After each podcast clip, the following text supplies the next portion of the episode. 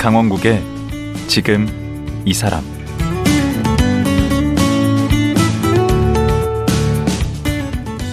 안녕하세요. 강원국입니다. 결혼과 육아로 본의 아니게 직장을 그만두는 여성분들 많죠. 그리고 애들 다 키우고 다시 취업하고 싶어도 양질의 일자리가 많지 않은 게 현실입니다. 그래서 경력 단절녀, 경단녀라는 말도 생겼는데요. 오늘 보실 김은희 씨는 경력 단절을 극복하고 나이 오십에 중학교 사서 선생님으로 새로운 삶을 개척하고 있는 분입니다. 사실 나이 오십이면 새로운 도전을 하기가 만만치 않은데요. 김은희 씨는 어떻게 중학교 사서라는 제이의 인생을 시작할 수 있었을까요? 지금 만나보죠.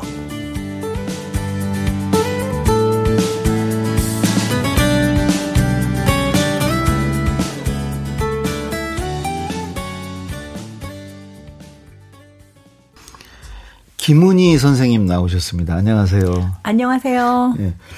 어디 학교에 지금 계신 거죠? 네, 서울에 있는 상도중학교에 근무하고 있습니다. 아, 서, 사서 선생님이시죠? 네, 저희, 저는 사서로서 근무하고 있고요. 네.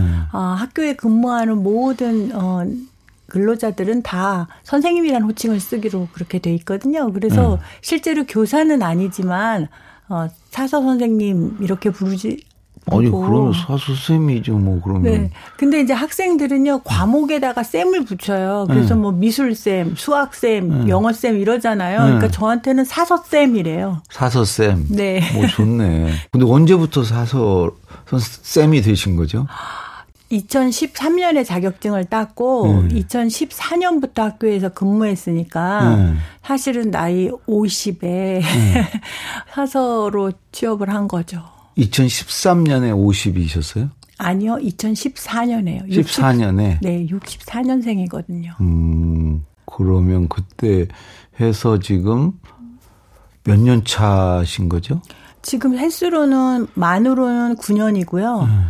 어, 구 년 된 거고, 근데 내년, 내년 팔월이면 정년퇴직이니까, 나오 이제 그 이후부터는 뭐 어 정년퇴직자를 위한 또 무슨 프로그램이 있어요. 육 개월씩 이렇게 근무할 수 있거든요. 아, 대체 내년이 이제 끝난다는 거죠. 네, 내년에 끝나는. 그러면 딱 십 년 해먹으신 거네. 네, 맞아요. 딱 십 년이 목표였는데 그렇게 네. 죽도록 공부를 하고 아, 그랬습니다. 사서 어, 되는 게 어렵죠. 어떻게 해야 사서가 되려면 자격증이 있어야 되거든요. 어떤 자격증이 있어요? 어, 사서 자격증이 있어야 돼요. 근데 그 사서 자격증은 문헌정보학과 사 년을 네. 졸업을 해야 그 사서 자격증이 나오는 건데. 아, 문헌정보학과나 도서관학과를 졸업하면 네. 그냥 사서 자격증이 주어져요? 네. 주어지는 건 아니고 과목을 이수해서 음. 그건 도서관협회에서 따로 주는 거죠. 과목을 따로 시험 보는 건 없고. 매 학, 그 학점 기준이 있어요. 네. 어, 그러니까 도서관학과나 문헌정보학과를 나오면 네. 이제 사서 자격. 그러니까 되는 게 이제 보편적이지만 음. 근데 이제 음. 저희 같은 경우는 전공을 문헌정보학을 안 하고도 음. 사서가 될 수 있는 길이 있거든요. 선생님은 전공이 뭐였어요? 저는 전공 경제학이었어요. 음. 근데 연세대 경제학과를 나오신 거죠? 네. 그렇진 그런 분들은 완전. 사서가 어떻게 돼요? 네. 어, 서울에는 그 사서교육원이라고 따로 있거든요. 네. 그래서 그게 성균관대학교 부설로 있기도 하고요. 대학교 부설기관이고요. 아. 또 평생교육원 안에도 그렇게 어, 사서교육원 과정이 있어요. 음. 그래서 이제 학점은행제처럼 해가지고 일 년 육 개월 동안 공부하는 코스가 있고 제가 다녔던 한국사서교육원은 어, 성균관대학교 부설인데 일 년짜리 코스예요. 거기 들어갈 때는 뭐 어떻게 그냥 아무나 들어갈 수 있습니까? 아닙니다. 입학 경쟁률도 어마무시하죠. 입학 시험이 있어요? 서류 전형을 보고 시험이 있는 데도 있고 그건 학교마다 조금 전형이 다르거든요. 그런 그 기관이 많나 보죠? 많지 않아요. 법으로 정해진 몇 군데만 방금 있어요. 방금 얘기한 게 두 군데 얘기하시고 네, 또 더 있어요? 네. 그 서울에는 그렇게 지금 성균관대학교 부설 한국사서교육원이 있고요. 네. 아, 개명대학교가 대구. 대구입니다. 대구. 아, 대구 맞네요. 네. 대구의 개명대학교에도 똑같이 있고. 부설 사서교육원이 네. 있어요. 그런데 네. 사서교육원은 일 년짜리 과정이에요. 음, 선생님이 나오신데. 네. 과정만 이수하면 네, 되는 거예요. 과정만 거네. 이수하면 돼요. 그런데 음. 과정 이수가 그렇게 만만 많지가 않더라고요. 아니 그러면 만약에 열 명이 들어가면 네. 이수율이 어느 정도 되나요? 한 음, 아주 이수율이 나쁠 때는 뭐 육십 퍼센트 그 정도 될 때도 있다고 들었고요. 또 어떨 때는 팔십 퍼센트 구십 퍼센트까지 되기도 한다고요. 백 퍼센트는 선생님 될 때는 어느 정도? 왜 그러냐 하면은 일단은 과정이 사 년짜리 사 년 동안 배워야 할 기본 그 공부가 있잖아요. 음. 그것도 학사 과정이잖아요. 음. 그걸 일 년에 압축하다 보니까 음. 어, 일단 수준이 높아요. 아하. 근데 그만큼 또 음. 일자리도 꾸준히 나오고 있어요. 어, 음. 사서 일자리를 정규직으로만 생각하면은 음. 일자리가 그렇게 한정돼 있는데 음. 어, 이제 일 년짜리 단기직 음. 또 일 년보다 더 짧은 육 개월 저도 음. 정년퇴직하고 나면은 음. 어, 육 개월 단기직으로 근무할 가능성이 있거든요. 음. 그래서 뭐 작은 도서관도 있고 도서관의 종류가 무지하게 많아요. 공공도서관도 있고 또 각 그 군에도 또 도서관이 학교에도 있고. 다 있고. 학교에도 근데 학교에 이, 있다는 거는 제가 취업 준비를 하면서 알게 된 거고 사실은 저는 공공도서관만 생각하고 있었거든요. 아니 학교 도서관 있는 걸 왜 모르셨어요? 왜 몰랐냐면은 도서관이 그냥 학부모님들이 돌아가면서 아, 봉사하는 한조. 곳으로 그냥 생각했기 때문에 음. 이렇게 그 정상적인 월급을 주는 직장으로 저는 여기지를 않았었어요. 음. 제가 학교에 방과후 교사도 했었거든요. 음. 그렇지만 뭐 그 학교 도서관에 관심이 없었어요. 거기에 그런 세계가 있구나. 그거에 자세한 것은 제 책에 다 팁을 넣어놨어요. 음. 자, 그런데 지금 쉬운 살 되셔서 이제 사서 선생님이 되셨는데 하여튼 그 부러워할 사람이 많겠네요. 그 왜 그러냐면 이제 쉬운 살 정도 되면 아이들도 이제 다 크거나 네. 다 이제 그렇게 되고 그러니까 뭔가 좀 자기 일을 하고 싶을 네. 나이잖아요. 네. 뭐 살 날은 많이 남아 있고 네. 그런데 특히 이제 사서 선생님은 정말 선망의 직종인데 음. 그 전에는 그러면 뭘 하신 거예요? 아, 네, 저는 그 전업주부는 결혼해서 전업주부를 한 삼 년 했어요. 그래서 네. 이제 아이가 큰 아이가 만으로 세 살 되고 작은 아이가 돌 막 지나고 네. 그쯤 됐을 때까지는 일을 전혀 안 했어요. 삼 년 동안은? 네. 그럼 그 전에는? 그 결혼하기 전에는 제가 직장 생활을 했거든요. 어디서 직장? 대우그룹에 네. 어, 여대졸 대학을 졸업한 여학생들 공채 이기생입니다. 최고 그 당시에 인기 있고 막 전부 다 그거 하던. 제 아내도 그걸 못해가지고 막 그 되게 어려웠는데 그거. 제가 듣기로는 경쟁률만 삼백 대 일이었거든요. 그러니까 그 당시에는 하여튼 대우만 뽑았어요. 여, 대우만 여대조를. 대학을 졸업한 여학생을 뽑았으니까. 음. 그 왜냐하면 아름아름으로 이렇게 면접 보고 대기업에서 필요한 인원을 대학 여대생을 충원은 했지만 이렇게 공채를 공채로 하지는 않았죠. 어, 네. 특히 그 대규모 공채를 하지 네, 않았어요. 맞아요. 근데 거기를 들어가셨구나. 네, 그냥 그때는 이십 대는 제가 좀 빠릿빠릿했어요. 그래가지고 지금도 뭐. 뭐. 뭐 시험 보고 그럼 잘 붙었는데 음. 이제 오십에 사십구 세에 공부를 시작할 때는 뒤돌았으면 자꾸 잊어버려가지고 어. 공부가 좀 어려웠어요. 근데 거기를 들어가셔가지고 네. 몇 년 다니신 거예요? 대우에 어, 만 사 년 있었고 네. 대우에서 출자를 했다고 그래야 되나 분사를 했다고 음. 해야 되나 그런 회사의 출판사에서 또 사 년을 근무했어요. 삼각꿈? 네, 삼각꿈. 그 유명한 잡지 삼각꿈 내는 출판사 네, 알죠? 그래서 어 그러니까 대우 홍보지로서의 삼각꿈 음. 또 대우 홍보지로서의 대우자동차 문화라는 책을 사 년 사 년 이렇게 만들었어요. 총 팔 년 대기업에 네. 근무를 하시고. 결혼을 네. 하면서 그만두신 거예요? 바로 그만둔 건 아니고 결혼을 해서 그러니까 직장 생활을 한 사 개월인가 할 때 이제 아기를 가졌을 때 아. 제가 입덧을 엄청 심하게 결혼하고 사 개월? 네. 어. 결혼 자체도 보통 그 당시에는 음. 일찍 했잖아요. 스물여섯 살 뭐 허리 치수도 이십육, 결혼도 이십육. 근데 음. 저는 결혼을 많이 늦게 했어요. 어떻게 하다 보니 홍기를 놓쳐가지고. 몇 살에 하셨나요? 서른에 저희 아기 아빠 만났거든요. 그리고 나서 육 개월 만에 결혼했어요. 아니 근데 그렇게 좋은 직장을 결혼했다고 아, 네. 그만둔 게 좀. 미련이 있었나 싶으신데 저는 응. 미련 같은 걸 생각하기 전에 응. 이제 아기를 가져서 보통의 입덧을 어느 정도로 심하게 했냐면은 응. 출근을 하려고 이제 버스를 타잖아요. 그러면은 그냥 이렇게 구토가 막 올라오는 거예요. 응. 그래가지고 버스에서 내려서 이제 가로수 붙잡고 그냥 막 구토하고 응. 다시 이제 정신 좀 가다듬고 버스를 또 타요. 그러면 또 울렁울렁거려가지고 또 타고 갈 수가 아니, 없는 그럼 거예요. 그럼 휴직을 하면 되잖아요. 근데 휴직은 그 당시에 저는 생각도 안 했어요. 그리고 또 병원에 이제 그 좀 제 상태가 안 좋으니까 제가 병원에 갔더니 음. 이게 착상이 불안정해가지고 음. 위험하니까 입원을 하라고 그러는 거예요. 음. 근데 입원을 하고 나면은 이제 뭐 휴직하고 뭐 이런 것을 생각을 통 안 하고 음. 내가 꾸역꾸역 직장을 다니면 이 아이를 잃을지도 몰라. 그런 어떤 공포심이 더 컸어요, 저한테는. 아, 그러면 다닐 수는 있었는데 네. 그만두신 거네. 내가 포기한 거죠, 제가. 아이 때문에. 어, 그리고 또 제가 그 당시에는 이제 나이가 서른한 살이 됐잖아요. 음. 아이를 결혼하고 아, 결혼을 구월에 했으니까 아기는 그 다음에 생겼잖아요. 음.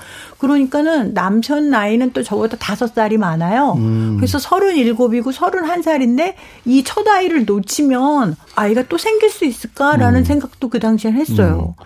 어디 또 다시 들어갈 수 있다고 생각하시나? 그런 자신감도 좀 있었던 것 같아요. 솔직히. 실력에 대한 자신감이 있었던 것 같아요. 그러니까 뭐 여기 아니면 내가 일할 데 없으랴. 애 낳고 다시 가면 네. 되지. 네. 그래서 직장 그만두고 들어앉았죠. 그렇게 해서 이제 아이를 건강하게 이어서 이제 아이를 둘을 네, 그리고 이제 낳으시고. 첫 아이 낳고 음. 그 첫 아이가 조금 겨다닐만 하니까 두 살 터울로 또 둘째를 낳았죠. 음. 그러니까 뭐 그 생활에 그 친구들은 지금 다 컸네. 오, 그럼요. 몇 살, 제가 몇 이제 사서교육원에 들어갈 당시에 음. 사서교육원 공고가 이천십삼 년에 했다 그랬잖아요. 음. 그때 큰 아들이 대학생이고 음. 작은 아. 아들이 고등학생이었거든요. 음. 그러니까 이제 육아를 벗어난 거죠. 음. 원래 살림과 육아가 주부의 큰 수레바퀴잖아요. 음. 근데 그 짓눌린 수레바퀴 중에 하나가 내려놓으니까 음. 이제 살림만 남은 거예요, 저한테. 그러니까 음. 훨씬 시간이 많이 남은 거죠. 음. 그러니까 제가 마음이 가벼워지고. 근데 그렇게 해서 이제 아이를 낳으시고 그 사서교육원 네. 어, 어, 거기에 들어가기 전까지 네. 그 기간이 있지 않습니까? 네. 그 전에 이제 음. 어, 그 당시에 제가 백일장에 그 음. 동작구에 주민 구민들을 위한 백일장이 있었는데 음. 그 백일장에 이제 글을 써서 내 가지고 뭐 하여튼 상을 받게 됐어요. 그래서 백로라고 하는 문예지에 제 글이 실리게 됐거든요. 뭐 시예요? 뭐 뭐예요? 음, 에세이요. 에세이. 네. 그럼 그래도 백일장에 그 네, 백일장에는 그래도 거예요? 뭐 장원까지는 음, 아니었던 것 같고 그냥 음. 하여튼 붙었나 봐요. 음. 그래가지고 어 문예지에 제가 이제 제 글이 실리게 되니까 음. 그거를 보고 동사무소가 그 당시에 음. 어. 이렇게 그 주민자치센터로 음. 이렇게 변화를 겪는 고, 고 바로 시범지구였어요. 사당 이동이. 제가 아. 사당 이동 아파트에 살았는데 음. 그 사당 이동 동사무소가 그런 시범지구가 되면서 어, 교양강좌 프로그램을 오픈하게 되니까 음. 그 문예지를 보고 동, 동장님이 저보고 음. 그 주부들을 위한 독서 클럽 같은 거를 만들으라고 하시는 거예요. 음. 근데 제가 주부들을 대상으로 독서 클럽을 하기보다는 저는 음. 애가 어리고 이제 이제 겨우 큰아들 세 살밖에 안 됐으니까 그냥 세 살이면 삼십육 개월이고 지금 한 우리나라 나이로 한 다섯 살이라고 부르는 나이거든요. 음. 충분히 걸어다니고 말도 잘하고 그러니까 저는 그림책하고 친했어요. 음. 그래서 제가 이제 동장님한테 설득을 했어요. 음. 어린이를 위한 프로그램 제가 할게요. 음. 그랬더니 동장님이 생각도 안 해, 안 한 거예요. 아이들은 뭐 여기가 유치원이에요? 뭐 이러면서 음. 생각조차 안 하려고 그러면 제가 그러면 어, 시범적으로 한번 음. 모집을 해보시고 음. 모집 이렇게 원하는 그 그림책 읽어주는 그런 프로그램을 원하는 주민이 많으면 오픈해 주시고 음. 아니면 전 안 해도 좋습니다. 음. 제가 이제 그렇게 했어요. 그래서 클래스를 둘로 나눠가지고 어, 조금 큰 아이들은 글, 글쓰기 교실이라고 말을 붙이고 어. 조금 작은 애들은 책 읽기 교실이라고 하고 음. 이렇게 클래스를 두 개를 하면서 어린이 프로그램을 어, 구십칠 년부터 하게 됐어요. 오. 그것을 무려 제가 직장에 들어간 게 이천십사 년이잖아요. 네. 이천십삼 년 십이월 말까지 제가 어린이 프로그램을 했습니다. 주민자치센터에서. 오. 그러니까 강사 그, 생활을 하신 거네요. 네, 강, 시간제 강사로 일을 한 거죠. 보수는 그렇게 많지는 않았을 것 같은데. 보수를 생각했으면 학원을 냈어야죠. 음. 그래야 그 당시 또 논술 붐이 일어가지고 음. 논술 강사들이 돈 많이 벌었을 거예요. 음. 근데 돈보다도 저는 네. 이제 지역에서 가깝고 음. 그리고 아이들 기르는데 방해가 되지 않는 선에서 부업으로서 그냥 강사 생활, 시간제 강사에 좀 만족했던 것 같아요. 그, 그 기간이 그럼 몇 년이에요? 십칠 년이나 했어요. 오. 오. 진짜 저는 오래 했죠. 그 동사무소에서만? 네, 사당 그 이동에서. 주민자치센터? 네, 주민자치센터 하다가 그다음에 상도 일 동에서도 하게 되고 오. 신대방 이 동에서도 하게 되고 오, 제가 다섯 군데를 되셨네. 나갔어요. 다섯 군데? 네. 동시에 그냥 이쪽 저쪽? 왜냐하면 요일이 다르니까요. 오. 그래서 그렇게 하다가 어 학교 저희 아이가 학교를 들어가니까 음. 학교에 방과후 교실이 또 생기게 되더라고요. 그 당시에 그랬죠. 방과후 네. 교실이라는 게 만들어졌죠. 네. 그런데 제가 방과후 교실이 생기기 전에 그 오전 시간을 활용해서 어머님들하고 독서 모임을 이제 시작을 한 거예요. 드디어. 왜냐하면 어. 어, 내가 아이들을 꼬맹이들을 데리고 초등학교 음. 저학년 이렇게 이런 애들을 데리고 책 읽기 글쓰기 뭐 어린이 논술 이렇게 가르쳐 보니까 음. 집에서 부, 엄, 그러니까 주된 양육자 음. 엄마가 책을 보는 집의 아이하고 음. 책하고 담쌓고 살림만 하는 그런 음. 엄마의 아이하고는 뭔가 달라도 많이 다르더라고요. 아, 우리 아내가 책을 한 권도 읽는 걸 못 봤는데 결혼해서. 아 그렇군요. 그러면은 네. 아이가 있을 때만 읽었나 봐요. 남편이 있을 때는 아, 안 읽고. 아 그런가? 네. 몰래 읽었나 책을? 아, 아이 제가 있을 때 읽었겠죠. 목격한 적은 없어요. 그럼 책을 읽어주는 것도 하셨, 하셨을 텐데요. 안 아니요. 읽어줬어요? 안 읽어줬어요. 오. 애가 읽어달라고 안 했는데. 어, 애는 읽어달라고 안 해도 그래도 부모로서 자기 전에 말이 읽어주고 하잖아요. 좀 극성스러운 거 아닌가? 어, 저는, 어쨌든, 그, 책에 길이 있다 생각했던 사람이기 때문에, 오. 열심히 책을 읽어주는 엄마였거든요. 음. 그래서 제가 그런 책에 읽어주는 노하우를 엄마들하고 같이 공감하고 싶은데, 오. 네, 그거를 뭐, 동화구연이나 뭐, 이런 쪽이 아니라, 음. 그냥 사실대로 읽어주고, 있는 대로 솔직히 쓰는 글 짓기가 아니라, 글쓰기, 음. 그 독후 활동으로, 이렇게 하자는 것을, 학생만 데리고 해가지고 효과가 없다고 생각이 됐고 실제 효과가 없었어요. 그래서 오. 엄마들을 오전에 엄마가 바뀌어야 되는구나. 네. 엄마가 바뀌면 아이가 또 왕창 바뀐다는 생각을 아, 제가 했기 때문에. 우리 아들이 안 바뀐 이유를 알았네. 그래서 제가 젊은 엄마들 저보다 네. 한 다섯 살 저 어린 조금 응. 저보다 젊은 엄마들과 함께 응. 어, 독서 논술 자녀 지도법이라는 것을 또 상도 일 동 주민센터에 오전에 오픈을 했어요. 오, 되게 바쁘게 사셨네. 그럼에도 불구하고 제가 저한테 수업을 듣는 아이들이 학교에서 상을 너무 잘 받아오는 거예요. 와, 그래서 사셨구나. 제가 사당 이동의 초창기에 음. 제 그 어린이 프로그램에 접수하려고 어머님들이 새벽 네 시부터 와서 줄 섰다고 막 그러더라고요. 그래요? 네. 그래서 여덟 시부터 아니 그 길로 계속 나가시지 왜 사서를. 저는 제가 사교육의 어떤 선두주자가 되는 게 너무너무 싫었거든요. 음. 그냥 제가 학교의 공부를 돕는 음. 공교육의 하나의 그 연장선에서 제가 주민센터에 제 재능기부라는 기분으로 거기 강사를 간 거지 음. 이걸 내가 업으로 삼아야겠다 싶었으면은 음. 그냥 차라리 조금 저 저 팔억 저기 저 강남 그리 가셨으면 네네네 맞아요. 그거 쓰면은 논술학원. 진짜 논술학원은 뭐 한 달에 막 연봉 오천씩 막 때려 긁었을 텐데 음. 그런 욕심이 저한테 없었어요. 어 그래도 되게 그 부지런하시긴 하셨네. 네, 부지런히 움직였어요. 정말 박리다매라고 음. 그러니까 부지런히 움직이니까 처음에는 한 칠만 원만 벌면 좋겠다 이러다가 음. 이제 주민센터가 딱 이렇게 정착이 되면서는 음. 시간제로 돈을 주고 그전에는 동아리 회비 모아서 주듯이 음. 뭐 사, 이렇게 오천 원씩 내면 그 오천 원씩을 걷어서 저를 줬거든요. 십시일반으로. 십시일반으로. 그러면 네. 제일 많이 벌 때 한 달에 얼마 버셨습니까? 그래서 그때 처음에 시작할 때는 막 칠만 원 들어오고 뭐 그러는 음. 거예요. 음, 너무 감격했고 제일 많을 때는 뭐 뭐, 한 백오십? 그 정도까지도 받았던 것 같아요. 왜냐면. 제일 많아도 백오십? 네. 여러 군데 뛰는데? 왜냐면 다, 다섯 군데를 나가니까. 그럼 아이들 가야죠. 또 와서 거기에 와서 들었습니까? 그럼요. 우리 애도, 큰 애도 음. 제가 직접, 저기 학생으로서 앉혀가지고 가르치고. 엄마 강의 뭐 듣기 어려운데. 어, 근데 아이가 들었어요? 아주 좋아했어요. 엄마가 선생님이라고 좋아했어요. 오. 그리고 저는 작은 아들도 제가 이제 학교로 또 진출을 해서 방과후 교실을 한 게 음. 아이들을 내가 직접 음. 어, 글쓰기 하나만큼은 음. 어, 남의 손 빌리고 싶지 않았는데 그, 그 그렇다면 할 사람이 나밖에 없, 없잖아요. 그리고 음. 또 그때 무슨 생각을 했냐면 우리 아이만 이렇게 음. 앞서 나가면 음.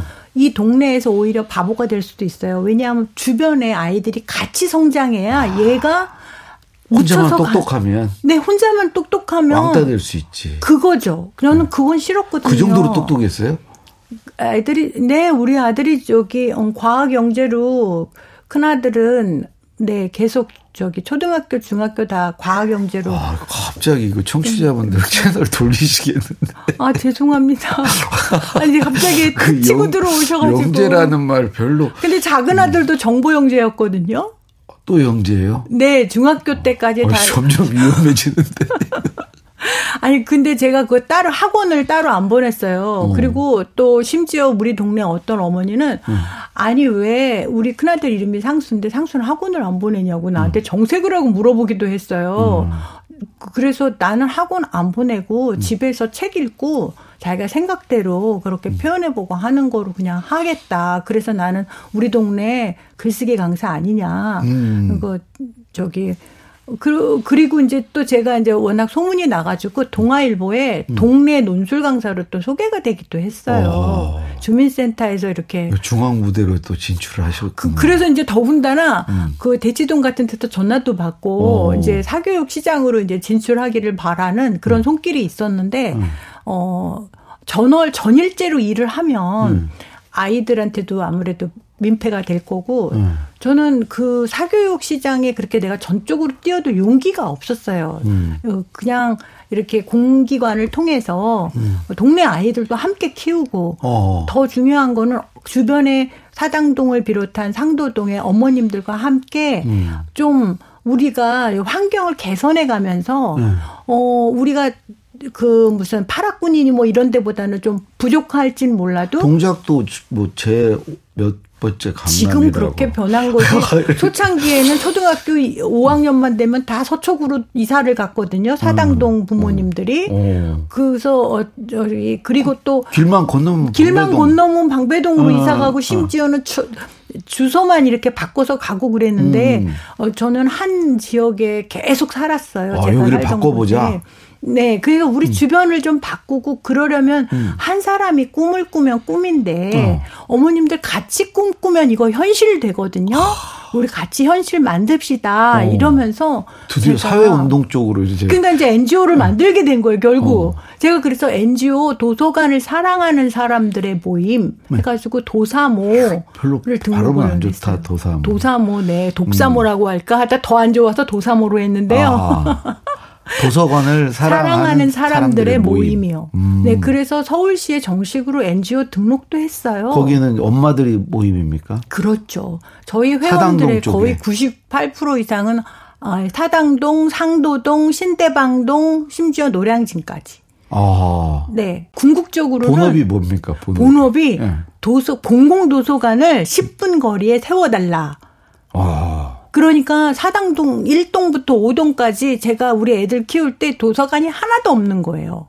어디까지 어. 도서관을 가야 되냐면 장승배기까지 가야 동작시립도서관이 있는 거예요. 맞아요. 옛날에는 그랬어요. 네. 그러니까 저로서는 애를 안고 업고 걸리고 막 버스 타서 고개를 넘어서 고달파 죽겠는 거예요. 책 한 번 빌리러 가는 게.